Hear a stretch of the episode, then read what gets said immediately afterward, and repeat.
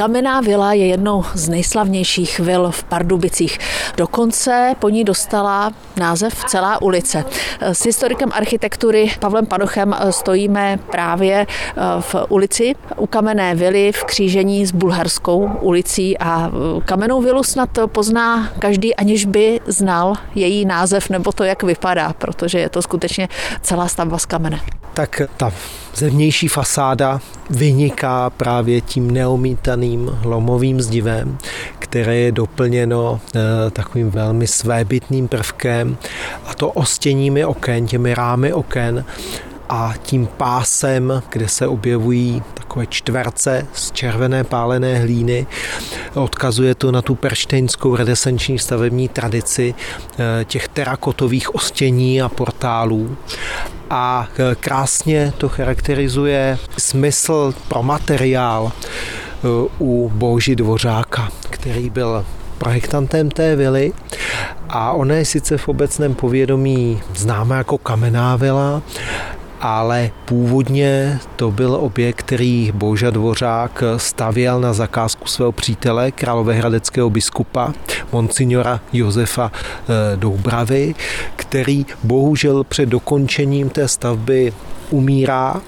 Kdy se tedy vila stavěla? V jakém rozmezí? V rozmezí let 1913, tedy započal se před první světovou válkou, ale válečné události odklonili eh, její dokončení až eh, do první poloviny 20 eh, let.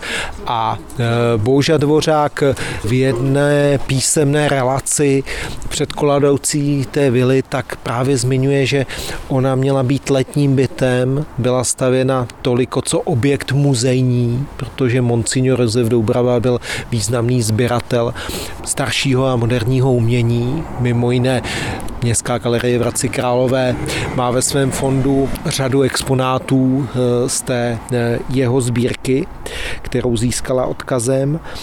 A Doubrava plánoval eh, ten objekt opravdu jako takový jako relaxační, svůj druhý civilnější domov nedaleko Hradce Králové. Komu vila sloužila potom, když ne právě biskupovi? E, tam to bylo velmi složité, ten samotný proces dokončení vily. Po první světové válce byla pak bytová krize, protože ten objekt byl už schopen obývání a nebyl ještě skolaudován a vlastně investor toho objektu zemřel, tak do té vily byli nasazeni nájemníci.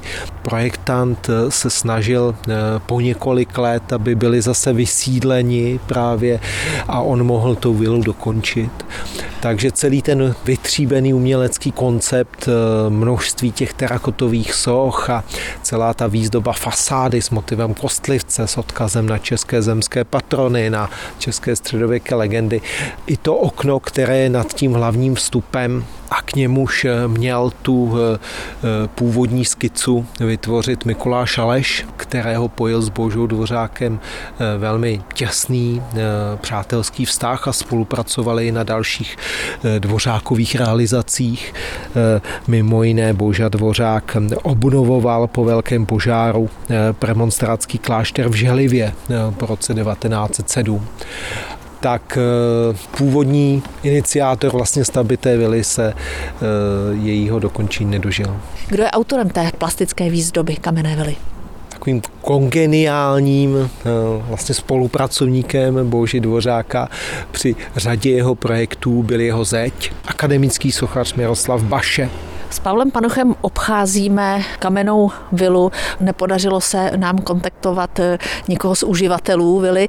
Ta plastická výzdoba je skutečně výjimečná. Teď míme lva, je tu dokonce i okřídlený lev, svatý Jeroným. Ta výzdoba to je taková pestrá směsice eh, náboženských motivů pod eh, korunní římsou, jde takový souvislý pás s kazetami, kde se objevují reliéfy, eh, zachycující poprsí svědců, objevuje se zde evangelista svatý Marek, spodobněn právě v motivu nebo v symbolu okřídleného lva. Je zde relief svatého Václava se sloganem Nedej zahynout nám, ni budoucím, ale i takové spíše z folklorní tradice vycházející motivy, jako je smrtka hrající na housle, vidíme tam scénu svatého Jiří zápasícího s drakem a na tom eh, zahradním průčelí vily naopak tyhle křesťanské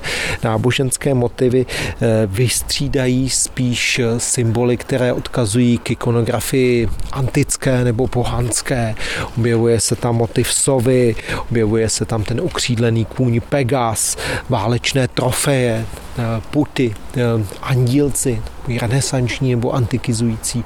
Takže ta vila je postavena v eklektickém duchu, v eklektickém historismu a odkazuje v různých vrstvách na různé etapy té výtvarné tradice.